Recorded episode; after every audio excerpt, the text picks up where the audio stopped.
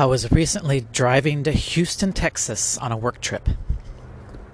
And out of the blue, a friend of mine from church texted me and said, Hey, can I call you? Uh, this is a friend that we talk quite often, so I wasn't wasn't unusual. Some he calls for different reasons. We talk for different reasons. Um, so I was like, sure, and I actually called him. So we talked for a little bit, and in the course of the conversation, he basically asked me if I was still Christian. Um, he said he'd been reading some of my posts online and some of the discussions I was involved in and instigating. And he basically said, Do you still believe that Jesus is God? And I kind of laughed a little bit and said, Yes, of course I do. Um, but I think that's a good question for all of us to consider. Are you still Christian? What does it mean to be a Christian? You know, it's meant a lot of different things at a lot of different times throughout history. Did you know that followers of Christ were not called Christians first? They were called followers of the way. That's the title they gave themselves first. Interesting. Jesus said, I am the way, the truth, and the life. And so people didn't call themselves Christians at first. They called them followers, called themselves followers of the way, which entails the idea that being a Christian is following a way. It's not a title or a label. It's not a it's not a institution that you belong to. It's a way of living. That's what that first title inferred. Do we know what it means to even be Christian? That's the question I want to talk about today. This is the Construction Monk podcast. I'm your host, Jay Randall Ori. And like I am a construction monk, so sometimes uh, from time to time I want to remind you like why I call myself a construction monk. I do work construction. I run my own home remodeling business and I am a monk, which means that I practice contemplation. Now, you normally would think that monks are those guys with uh, circle shaved on the top of their head that wear brown robes and live in a monastery, right? That's what you would think. I'm not that guy. I don't live in a monastery. I don't wear brown robes, and I don't have a circle shaved on the top of my head. Um, basically, that's the external trappings of a monk. But what makes a monk a monk is the practice of contemplation. And so, I practice contemplation and I teach contemplation. And so, and I live in the normal everyday world. I have a wife, three kids, and a job. So I'm a construction monk, which means I'm a blending of these two things of the practice of contemplation, which is a monastic thing, and then I'm a construction guy, which means I just live in the real world. So I'm trying to blend these two things, and I, I do. I live in the real world, but I also practice contemplation. So there you go. Well, let's get into it. Uh, what does it mean to be Christian? And actually, more specifically, what does it mean to live in a post Christian world? What about a post Christian world? And why, why are more and more people claiming that we do live in a post Christian world, that the West is post Christian? And so I think, you know, if you just looked statistically, I believe in the United States, like over 80% of the population still claims to be Christian, right? And so it might seem absurd to even say that we live in a post Christian world. But this is not a statistical anomaly we're talking about. This is not a statistical phenomenon. I'm not saying that the majority of people in the West don't claim to be Christian anymore. Or that's not what the claim of those who say we live in a post Christian world mean. That's not what they're saying. What they're saying is that culturally, the influence of Christianity is waning, number one. And number two, that what it means to be a Christian is now a cultural phenomenon, not an actual religious phenomenon. Like lots of people claim to be Christian, but the idea of a post Christian world is that no one's really practicing it much anymore.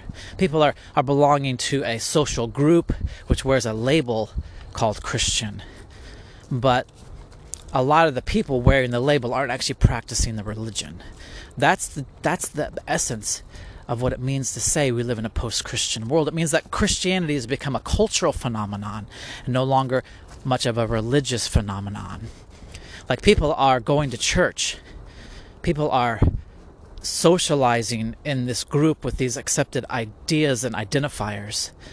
But when you get into the text of the religion and the orthodoxy and the theology and the dogmas and what the theologians and teachers would say it means to actually practice the Christian religion, the majority of people aren't actually doing it. And so you have Christianity changing from a religious influence to a cultural phenomenon where it's it's like culturally acceptable to call yourself a Christian or culturally the norm, but it's not a religious phenomenon. It's just kind of a group belonging concept. Does that, does that make sense? And I personally agree. Um, you know, I I agree with the idea that's put forth that we live. Uh, we are fast approaching what I would call a post-Christian world, a post-Christian culture, where Christianity is just a part of the culture, but people don't really have much depth involved into what it means to be a Christian. Well, what does it mean to be a Christian? That's that's kind of at the heart of this. You know, if if 80% of the population is saying I'm Christian, what would happen if we asked them, "Well, what does that mean to you?" What does it mean? What does it mean to be a Christian? Of course, we would get lots of different answers, but I'm going to give my answer. I'm going to try to define kind of the parameters of what it's meant historically and textually. Like, what does the Bible say it means to be a Christian? What did Jesus say it meant to be a Christian? So, let me just remind you real quick before I move on from there. I am out in the woods on some trails in a 20 acres of woods close to my house. Um, just so you know, it's fall. Oh my gosh, it's barely light. It was so dark on the trails. Uh, but um, here I am on the trails. Um, just so you know, I'm walking, and you might. There's not many birds left. I, I, unfortunately, I don't hear. We don't get to hear the birds, and the cicada have faded. Uh, we just kind of have ended the season of the cicada, and um, it's getting cooler. It's getting more chilly. So, all right, let's talk about it. What what does it mean to be a Christian? I mean, I think we could come up with a lot of different definitions, and I'm not saying there's just one monolithic definition. Like, I'm not saying there can't be a diversity in understanding. There is. There's a diversity in orthodoxy. There's a diversity in what we can say are the parameters. But I think we can kind of hone in on a few basics. And we can kind of try. I, I, I would try to lean into what Jesus kind of demanded of his followers, right? So I'll go back to those two early titles that followers of Jesus chose to call themselves, which one was a follower of the way, and the other was Christian. I think it was Antioch. I think that it, they were first called Christians in Antioch. So, if you don't know the history, um, the first Christian church was in Jerusalem, the 12 apostles.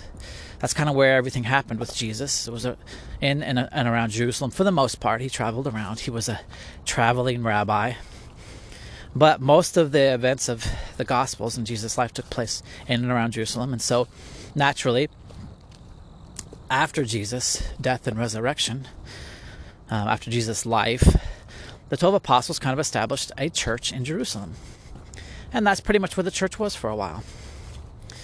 Then persecution broke out of the of Christians and Jews in Jerusalem. Uh, Rome was the occupying uh, authority at the time, the occupying government, um, and so they there was always this tension between Jews and, and Rome. I mean, Jews hated Rome there was a group of Jews called the Sicaria. I think I'm getting the name right, but they carried these curved knives in their cloaks, and they were, I think Sicaria means curved. They would carry these knives in their cloaks, these were actually called the Zachariah or the Zealots. It was a group of Jewish zealots, and they would go around in crowds. And when they saw a Roman official or officer, they would surround them in a circle and they would all stab him to death, and then they would just disperse into the crowd. I mean, Jews hated Rome. They hated Rome. Jerusalem was God's city. It was the Jews' city. It was the Jewish promised land. God had given it to them. And the Romans coming in and occupying it. And the Romans were pagan. The Jews considered Rome just because they worshipped false gods. And okay, so that's another thing. There's another part piece to this history of why the Jews hated the Romans so much. Well, the Jews for for hundreds and hundreds of years, the Jews struggled with idolatry themselves. They were constantly adopting the idols and gods of other relig- other religions into their culture, and God was constantly chastising them. so eventually, the Jews went into went into um, oh, I'm, I'm blanking. Eventually, they went into captivity, both the northern and the southern kingdom, which had been divided.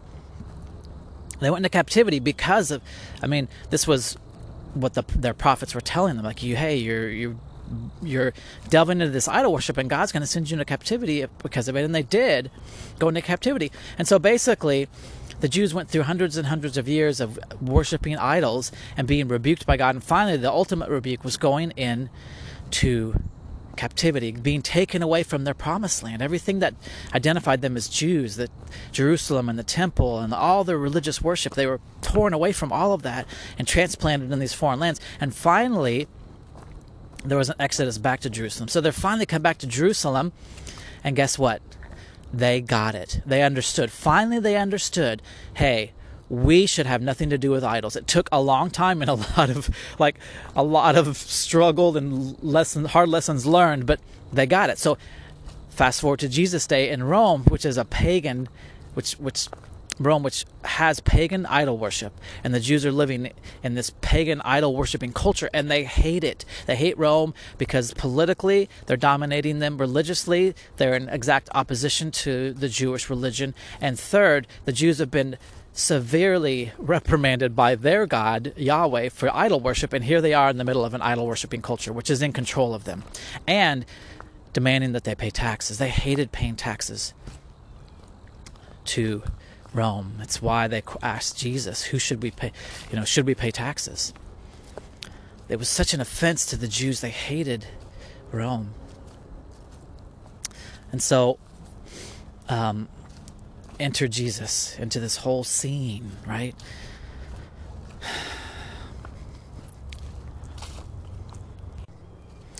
So, um, because of this tension, that's what I was talking about. I kind of lost my train of thought for a second. I had to pause and, like, oh my gosh, where was I going with this? It's early, people. I'm still waking up. So, this is why there was such a tension between the Jews and the Romans. And you can see, like, if there's a group of the population from the Roman perspective, there's a con- constantly inciting riots and like trying like stabbing your elected officials and like these the Jews were just seditious to the you know, Romans. So eventually Rome kicked the Jews out of Jerusalem. They they, pers- they started persecuting the Jews and and as a I mean at the time Christianity was considered a sect of Judaism in the Roman perspective. I mean Rome understood this like Rome had a lot of different religions and there were smaller groups within religions and so Rome was like yeah Christianity they're just a bunch of Jews and they were. So the first church in Jerusalem eventually got pushed out and spread and it was actually a good thing because at the time, you know, the Christianity was just concentrated as a small group in Jerusalem, but it pushed Christianity out and actually made the twelve apostles and the Jerusalem Christians into into missionaries. And so as as Christianity kind of spread, uh, then by the time it got to Antioch, the Christians in Antioch started calling themselves by that name, Christian, which means little Christ. Which is cool, like that's great. Before that, they called themselves followers of the way. Little Christ or follower of the way. I think both of those kind of speak to the core idea of what Jesus kind of taught his followers to do and be. Right? little Christ means that you try to be an image of Christ. That's what, you know, a little Christ is like a little copy of Jesus in the world, right?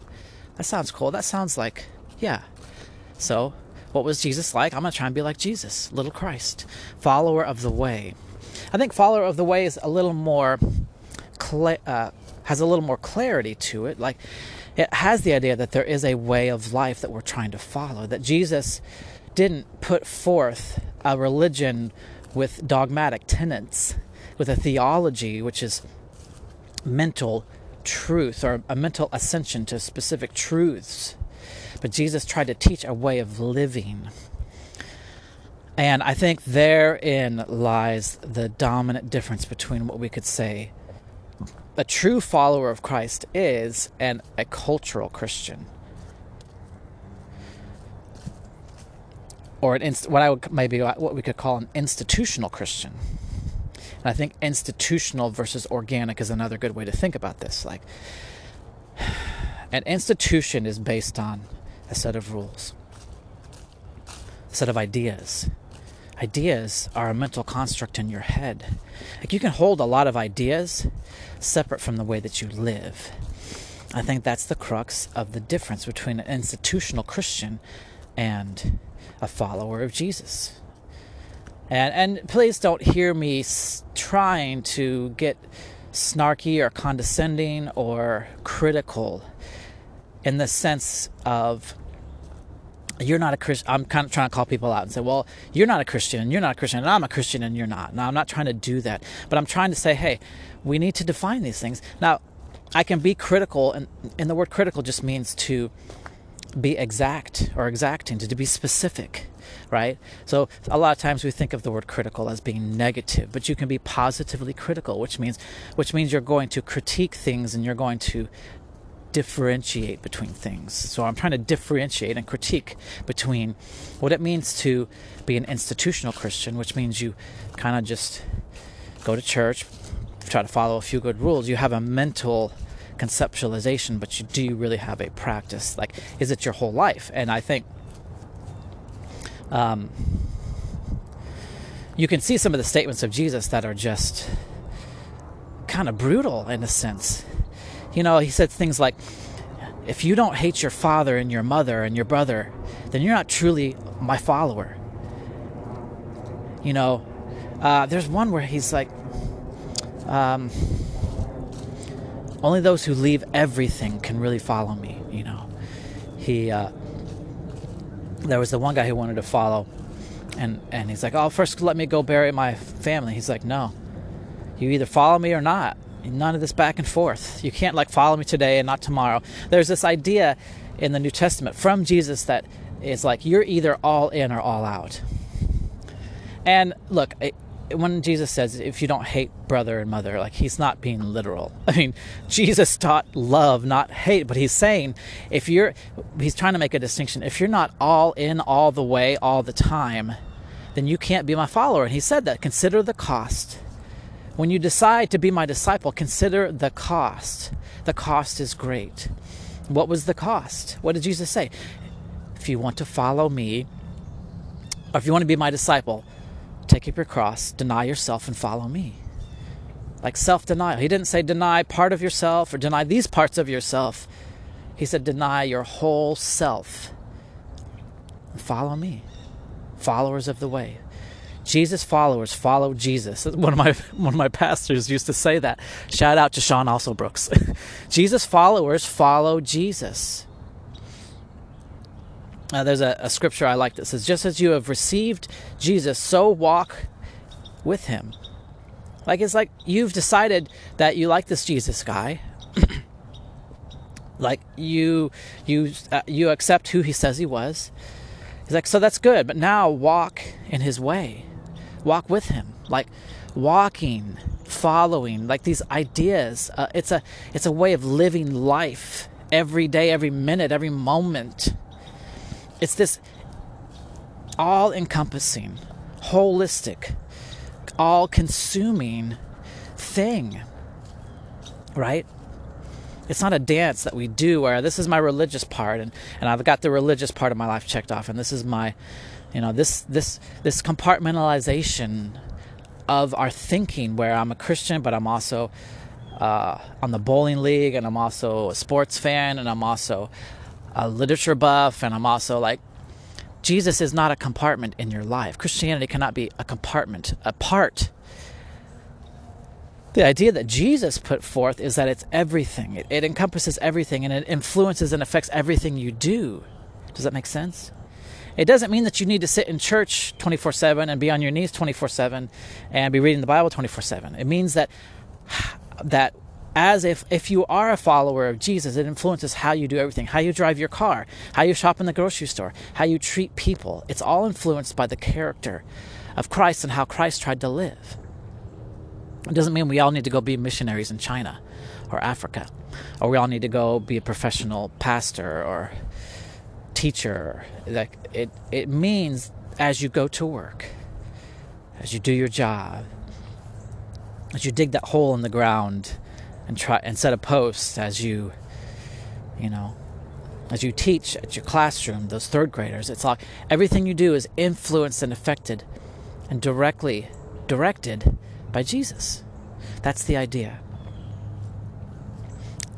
so i mean practically speaking we could look at ourselves in parts right like your mind is a part of who you are your thoughts are a part of who you are and what you do and how you think. And so, if Christianity is just about thoughts in your head, that's also compartmentalization, right? Well, my Christianity is because I'm a Christian because I believe this and I believe that. I have these mental, I have a mental ascension or assent to these truths, right? I think, so if you don't know the history of Western culture, it is a history of becoming more and more mind based in, in in how we think of truth. Um, I mean, from from Greece, which was kind of the founding uh, point of divergence from other cultures. It, that's like the founding point of Western culture. It starts with Greek culture, and then into Rome, and then from Rome, Europe, and from Europe, you know, the Western democracies. But from its very inception in Greece, intellectualism was highly valued. Now, it wasn't, you know, it was more the intelligentsia. Like the, you had the lay people that that were more uh, agrarian and um, colloquial, and you know they believed in pagan religion, and that they were, you know, they were not like the average person wasn't necessarily well read and intellectually based rationally based. But you have rationalism kind of starting, the idea of it starting in in Greece and then growing through Rome and then into West like so now we have a culture that's like everybody reads, everybody everybody's educated, but that's that started in Greece. So what you have is this growing, growing, growing of intellectualism and a rationally based approach towards truth and everything. So Christianity, you know, Christianity grew up in that culture, which was int- more intellectually based and growing more and more intellectual. And so Christianity has grown more and more intellectual along with the cultures that it has been a part of. And so it's no surprise that it, Christianity as a whole has become hyper intellectual and, and extremely mind based, like extremely focused on, well, we got to get all our truths and all the, we have to, all, we got to write all this stuff and all our commentaries and theology. And we got to make sure that we're, th- we have right thinking I've talked about this already, but orthodoxy means right thinking. I've talked about this other idea. There is orthopraxy, which means right practice. And so, a lot of times, Christianity has focused too much on orthopra- orthodoxy and not a lot on orthopraxy. Well, hey, there's some birds. And they must have just been asleep when I first came. It's nice to hear the birds. So, I think a big distinction between what we could call institutional Christianity and organic Christianity. I don't want to say real Christianity because I don't think that's very fair, but organic Christianity. The, one of the real differences can be ortho, pra, orthodoxy and orthopraxy. like right thinking versus right practice. And Jesus, I mean, notice Jesus. He was a teacher, he taught, like he got crowds together and kind of tried to talk to them about the kingdom of God. But his dominant, his dominant and and central action, the centerpiece of what he came to do was live in front of people the character of God. It was about a life, discipleship. He said, like his his final command to the to the disciples, the great what we call the Great Commission, right? This is like what should every Christian be doing? Go into all the world and make disciples. Make disciples, discipleship. Discipleship is mentoring. It's living life with people in such a way that you're modeling for them what it looks like to be a healthy person, to be a God centered person, to be a Christ follower. Jesus didn't say go and start a bunch of colleges and teach people to think correctly about God. now, the the you know we can see that clearly good thinking, ortho, orthodoxy, is a part of it, right? But when you take a part and you make it the whole, that creates a lot of problems, right? If you take a part, you know, I mean, think of it physically speaking. If I'm like, well, I'm going to take really good care of. Sorry, I got a te- I got a text that's distracting. Get distracted by my phone. So, if we took a part and say like, hey, I'm going to make sure. Uh, well, here's a good example. I'm going to make sure that my skin and my hair looks really great, but I'm going to eat McDonald's every day for the rest of my life. There was actually a documentary on this. and I'm okay. I shouldn't single out one fast food. I'm going to eat fast food the rest of my life, but I'm going to make sure my skin looks really good, right? I'm going to make sure this one part of me is in really good shape. I'm going to use oils and lotions and I'm going to shower and, you know, my skin and my hair are going to look awesome. But if your internal organs are like failing is that a good strategy? If you make if you focus on making one part good and not the whole you can obviously see there will be problems. And christianity unfortunately has done that. Hey hey there's a, a river down here. I'm going to go down because i like the sound of water. You cannot take a part of christianity. Make it the whole and make that one part really good and think the whole thing is good that's what i'm saying and Christianity traditionally has done that. We spent a lot of time making sure our thinking was right, our ideas, we had the right ideas and the, like truth, Christian truth was about Christian ideas and mental constructs. So we've made sure that our mind, in our mind and in our thinking, we were Christian. But in our practice, we haven't done so good. Always. I mean, look at the do you hear the water? It might be it might be too distracting, but it's cool, huh? Like you can clearly look at the history of Christianity and say, man, they've had some good ideas, but man, they've really not had some good some good application. Like they've really they've really done poorly when it comes to loving people, when it comes to treating people, when it comes to human rights. Look at the history of Christianity. It is not great, people. And we have to look at that. We have to and look at. You could say, "Oh, the Crusades, oh, the Middle Age." You know, like that's that's not me. That's not where we're at. Okay, sure. Let's look how Christians are treating people today. You want to get current? You want to you want to try and differentiate between those Christians thousands of years ago and your and yourself as a Christian or or people or the Christian religion today? Is it doing any better treating people? you know, if you're not, I mean, sometimes it gets very, very um, specific, like very, very, very limiting. Certain, you know, certain Christian tribes can be very specific in who they treat well and who they don't. You know, again, there's a diversity within Christianity. It's a large religion. It's in many different national cultures and, and ethnicities, and so it has lots of different flavors.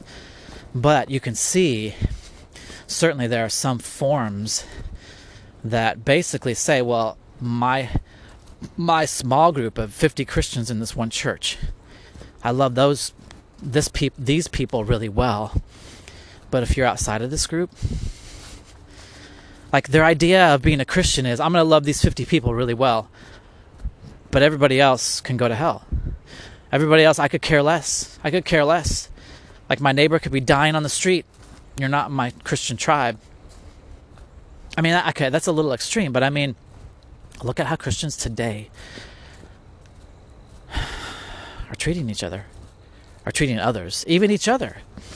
You know, Protestants can hate Catholics, Catholics can hate Protestants. And we probably don't even know who Eastern Orthodox are. um, I think, you know, one of the big critiques, and this is heartbreaking, and I'll try not to cry, but one of the big critiques is that Christians in the Middle East and in China are crying out, going, Hey, you Christians in the West, do you see us? Do you know we're being murdered and killed and slaughtered? And do you care? And sure, you may not know. I mean, uh, the mainstream media doesn't typically represent, and I've even seen this. Like, I've seen the media say, uh, refugees in Syria are being persecuted and I've read that same instance where it's actually Christians who these refugees are actually Christians being displaced because of their religious beliefs by Muslims.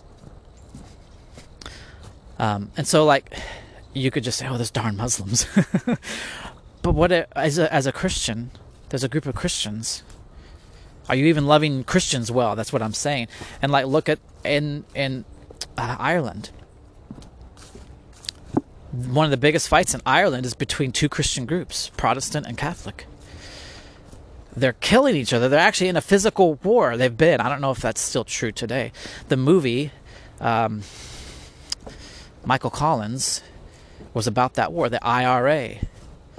The I don't know what's the IRA stand for. The Irish Republican Army, I think. But like this, this exact war was between two Christian tribes killing each other because they both thought the other was irrelevant and needed to be eradicated. I mean, it became political, but Christians can't even seem to treat other Christians well throughout history. But then we could look at how Christians treat non Christians. Um, one of the first things my atheist friend told me after we had gotten to know each other a little bit was he's like, Man, I appreciate how you treat me because most Christians treat me horribly. I was involved in an online discussion group for about a year on Facebook called uh, Theists, Agnostics, and Atheists, or I think it was Atheists, Agnostics, and Theists, whatever. But it was like, it was, the whole purpose was for these three groups of people to talk amongst each other. And man, I'd never seen so many nasty conversations from Christians, name calling, brutal, just mean spirited, just like Christians trying to eviscerate non Christians, like verbally, just talking to them in such a disrespectful, dishonoring way. Like, and then we can go to the LGBT community. I think that is probably the most. Um, I'm trying to think of the, of the best word, but it's the most disparaging example of how Christians are treating non-Christians. Like, did Jesus is this how, is that? I mean, of course, we can go back about 50 years or so and look at who do you think was lynching black people? They were Christians, people. They were Christians lynching black people. Christians were involved in slavery. Western Europe was were, these were Christian monarchies, Christian nations. They were the instigation of of, of slavery. Christians have not had a great history in practicing Christianity, practicing the way of Jesus. How did Jesus live? How did the first Christians live? That that's a good like they had direct contact with Jesus and they wrote some letters called the New Testament that that make up most of the New Testament. Like how did Jesus live? So basically, I mean, there's a couple good stories we could tell, but basically, the people that the religious leaders of Jesus' day, the, Jew, the Jewish religious leaders, the people that they treated like we treat atheists and homosexuals, those people that were outcasts in Jesus' religion, Judaism, those are the people Jesus went to and hung out with and embraced. One good story is the the woman caught in adultery. Now, textually, some people think this was added. Uh, it wasn't in the. It's not in the original, but just because it's added doesn't mean it's not true. You know, uh, all th- uh, three of the Gospels, if you don't know, three of the Gospels were written by eyewitnesses: John, Mark, and Luke.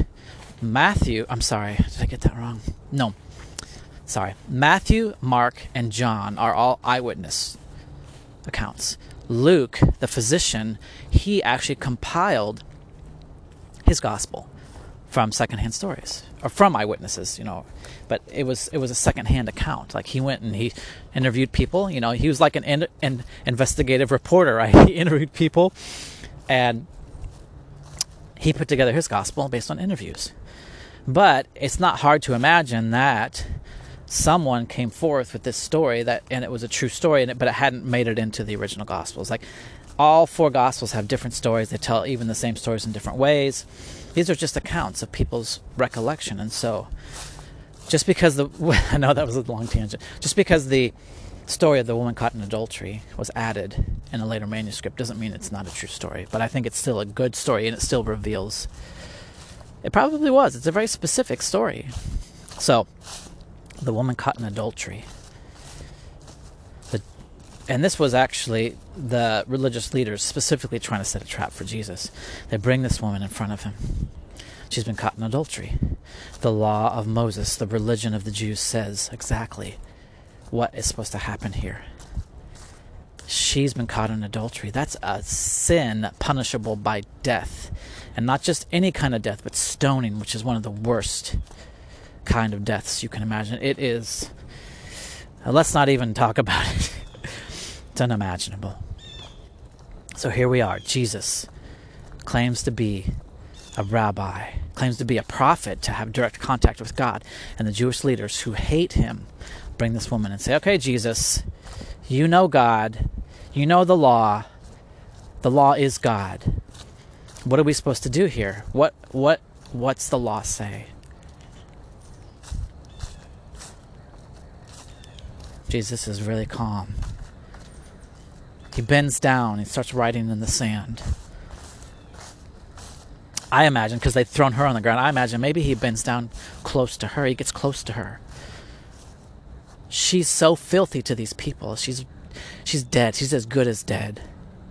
Jesus bends down. He's quiet. There's this mob around, like ready with stones in their hands, ready to kill this woman. He's right down in the dirt with her. And they're like, Come on, Jesus, let's get this going. And Jesus looks up and he's like, The one of you, uh, the one among you who is without sin can throw the first stone. Bam. The whole mood shifts the wind just gets sucked out of the room or the scene. And you know what it says? It says, the oldest in that mob left first. And the youngest finally left after all the elders were gone. Nobody remained to throw stones. And Jesus looked at the woman and said, Who is here to accuse you? No one. The Jews, in the Jews' mind, God gave them this law. God gave them some good ideas. And they and these are people who knew the law really, really well. Not only knew the law, but had expounded on it through commentaries. They knew what should happen. They were ready to kill somebody. And Jesus says, No, that's not what God's about. Not at all.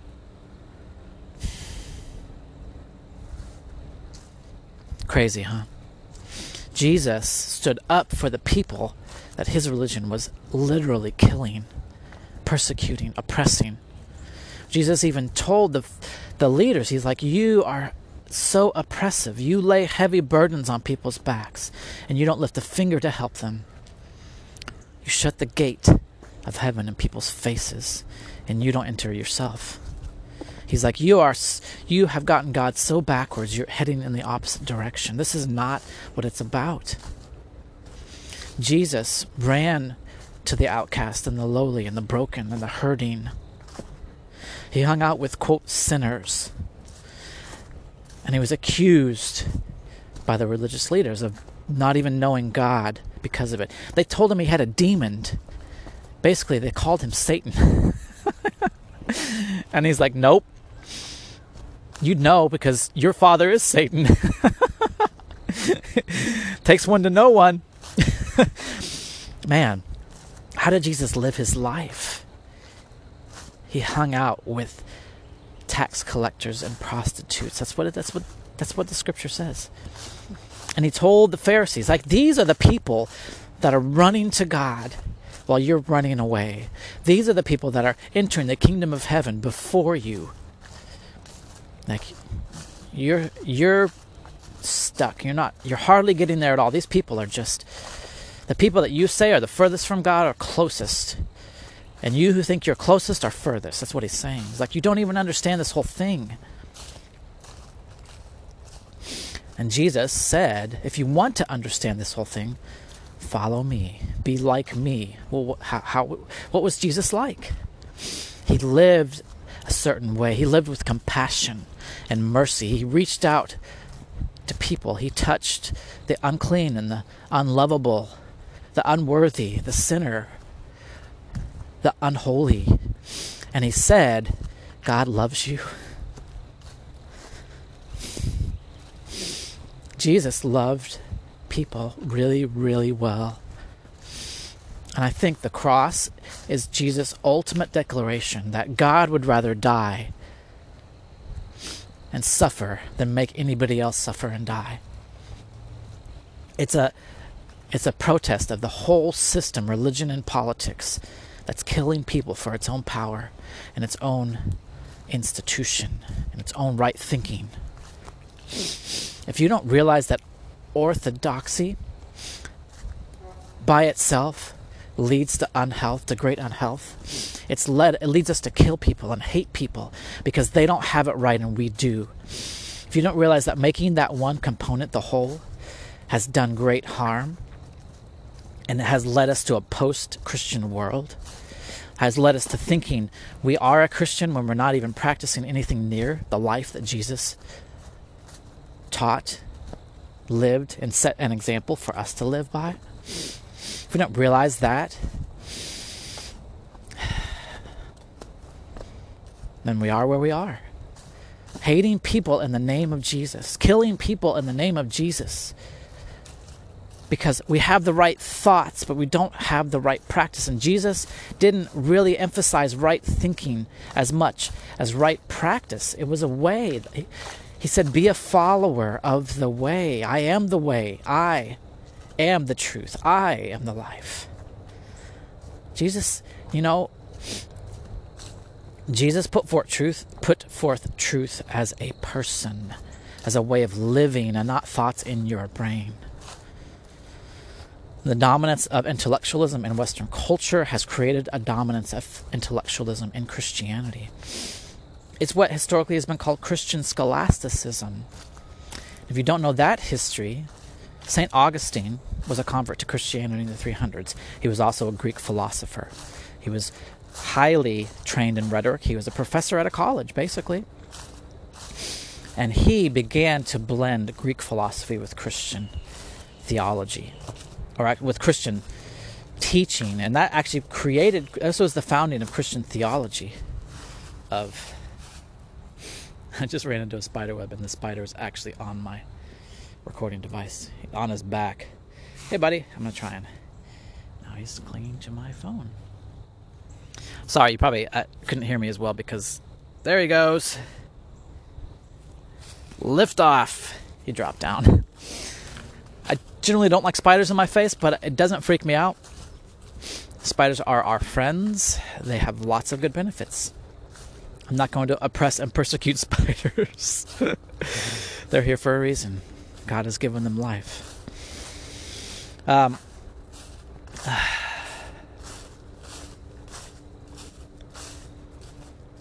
Jesus didn't emphasize a right way of thinking as much as a right way of living. And as I, as I was saying, the dominance of right thinking in Western culture is just what it is. It's true intellectualism. We have an we have an intellectually focused Christianity because that's what our culture has valued, and even today, you can get online and hear apologists. You can see like defenders of the faith, well reasoned arguments for why God is right and Jesus is right. And that's okay. I mean, there's nothing wrong with that, but that's not the centerpiece of what Jesus said was the pith and the marrow of being his follower. Uh, I think it was Peter said, Live such good lives among the pagans that though they disagree with you, they'll see your good works and they'll know God loves them. That's a really rough paraphrase, but basically, he's saying, like Paul, Peter is saying, oh, what's this about? Live a really good, godly life in front of people. And even when they disagree with your beliefs, they'll see your life and they'll know that's what it's about. Loving people really well. You know, you can have all the great ideas in the world. You can have all the right theology in the world, all the right doctrine, all the right thinking. But if you're killing people and you're oppressing people and you're kicking people down and you're calling people names and you're labeling people sinners and you're making them feel ashamed and you're making them feel oppressed and marginalized and hated, that's not Jesus. There's a great gap between your good thinking and your life and how you live and how you treat people. If you tell if you say God is love, but you treat people hatefully, there's a big gap between your thinking and your practice, between your orthodoxy and your orthopraxy. Jesus was much more about orthopraxy, about how you live. Being a Christian is about loving people really well I mean, if you look at Christianity, even uh, even if you look at orthodoxy, right about right thinking, there is such a diversity. Some things are actually even opposite. You can find doctrines and thinking about on things that are completely the opposite. Baptism. You got to get in the water. Well, if you don't get in the water, you're not saved. No, it doesn't matter about the water. It's the Holy Spirit. Did you receive the Holy Spirit? No, no, no. It's sprinkling's okay. No, if you sprinkled someone but they weren't immersed in the water, not saved. Well, I don't believe that. You're not a Christian. you were sprinkled as a Catholic, you're not saved. You're going to hell. Oh, really? Thanks for letting me know. Appreciate it. we're just like, I, are we just going around telling everybody they're going to hell? Is that Christian? I mean, I almost feel like in practice, Christianity is a bunch of self righteous hypocrites going around telling everybody they're going to hell because they don't they don't have the right the right orthodoxy. You're not from my tradition. You're not from my church. I was doing. I'm in the middle of a job right now, and I started yesterday. I'm doing a few like handyman punch list things at this house that the uh, this couple is trying to get on the market in a week, and so just in conversation, we actually found out we go to the same church, which I didn't know. Uh, there's three services. She goes to a different service. Hey, don't judge me. but she's like, yeah, my grandma came out of uh, the Church of Christ. It's a it's a non-instrumental church. It's actually the same tradition that I grew up in. It's called the non-denominational Churches of Christ. And she's like, and she's like, yeah, and I know this to be true. Like the non-instrumental churches are very legalistic. Like you don't wear makeup, you don't cut your hair. You know, women don't have short hair. And she's like, yeah, my grandma, you know, she thinks that, you know, if you wear makeup and all that, you're going to hell. Like, is that Christianity? if you don't look like me and talk like me and think like me, you're going to hell? I mean, yes, pretty much. There may be finer nuances and more subtle nuances, but pretty much a lot of Christians walk around going, hmm, don't think like me, don't look like me, don't act like me, you're going to hell. But if you want to go to heaven, you should look like me and think like me and act like me. But how are they acting? how are we acting? What does it mean to be Christian? What does it mean to live in a post Christian world? It means that our orthopraxy doesn't match our orthodoxy. It means that we're not really practicing what Jesus taught, we're just acknowledging a few good ideas, and that's it, and calling ourselves Christians.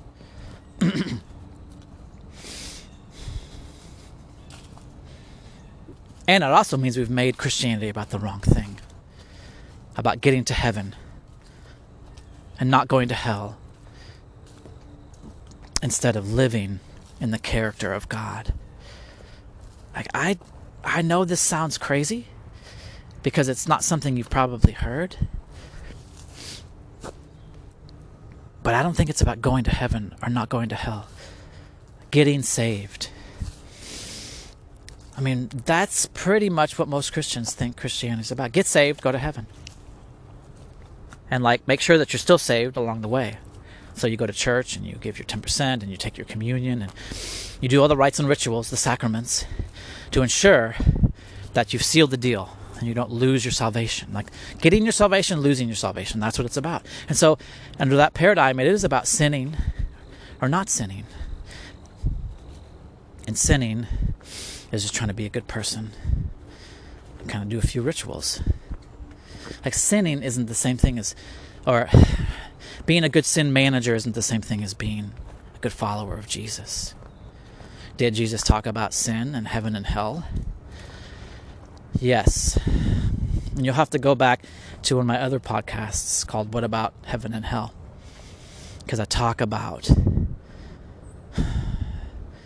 kind of how we've misinterpreted those things as this other place. But literally, it's not another place we go. That's what Scripture says. Revelation says that heaven comes down and the earth becomes heaven. It says the dwelling of God is now with men. It doesn't say the dwelling of men is now with God. Like God is trying to and Jesus, that like this is all the kingdom of heaven or the kingdom of God, you know, concept that Jesus talked about. But Jesus is trying to bring about heaven here, and he's trying to eradicate hell here. It's about how we live here, which will usher in this final culmination of this place becoming simply, completely engulfed and encompassed by God life and God character and God thriving and God's presence. Like, it's the idea of the presence of God that makes heaven what it is. And it's about our presence in God's presence. Like, you can live in that now. It's not like God's not somewhere else. This idea of heaven coming to earth. Like, that's a picture, people. It's a metaphor. It's happening, right? And Jesus said the kingdom of God is now, it's coming, and eventually it'll culminate and be fully here. But it's here now. And he actually said the kingdom is inside you. It's how you live. It's about how you live. A post Christian world is about how we're not living in keeping with the life of Jesus. And so the bottom line is you've got to know how Jesus lived his life, his character. It's about his character. Know, I've talked about this before, but when, when Jesus says, Whatever you ask in my name, you'll receive, God will give it to you. Ask, seek, knock. Whatever you ask in my name will be given. That phrase, in my name, means in my character. Jesus said, I and the Father are one. So basically, when you are living in the character of God, you'll when you pray, you'll be asking God to do what God wants to do, and God will do it. But the whole point is living out of the character of God. And my particular tradition, contemplation, teaches this like it's not in your brain, it's in your whole being. Contemplation teaches what they call mystical union, which means like we can have this connection, this God connection that is so deep and so intimate, intimate that we are basically the image of God in the world, the image of Christ. We are little Christs. We bear his image. We don't talk his language. We don't speak his message. We live as Jesus in the world. Everything we do, how we treat people, the heart of our character, the center of our being is centered on how Jesus lived and the being of Jesus and being with Jesus. Followers of Jesus follow Jesus. Are we really in a post Christian world? You know, it's easy to look at the surface of things and make judgments, but honestly and ultimately, each one of us has to decide that for ourselves. And only God can see in our hearts. And I can't judge someone else's relationship with God, and neither can you. We can make sweeping general statements about the culture of Christianity and, and Western cultures and the influence. We can definitely see that the influence of the institutional Christian religion is waning. But maybe that's a good thing because maybe it's not that healthy. What I want to propose to you is this a post Christian world isn't the same thing as a post Christ world. We can still be Christ followers in a post Christian world. And maybe the way we get to be more of a Christ follower is through a post Christian world where it's not just everybody patting each other on the back for saying the sinner's prayer and getting saved and getting dunked in the water and we're all part of the club. Maybe we need to to let the Christian club die and embrace this post-Christian world in order to get to a current Christ world. Like where Jesus is the center, living as Jesus lived is the center of what this is about, and not just belonging to the Christian club. Maybe we really need to go through a post Christian culture to get back to Christ. Post Christian doesn't equal post Christ, it may equal the opposite. It may actually force us to consider that we haven't been living in the character of Jesus, and it may actually force us back. I hope and I believe that, and I actually know that God is taking His people on a journey back to Him. And you see, if you read the Bible, there's this constant cycle of engagement falling away and calling back. Like this whole all throughout history. And even the history of the church it's been revival and renewal and then cooling and a cal- calming and a falling away and then another revival and this like cyclical patterns of the church kind of forgetting its identity and forgetting the core of what it's supposed to be doing and getting sidetracked into more orthodoxy than orthopraxy what does it mean to be a Christian? Are we living in a post Christian world? You have to search that out for yourself. But please do. That's what I'm saying. Like, do you know how Jesus lived? Do you know for yourself? Have you read for yourself?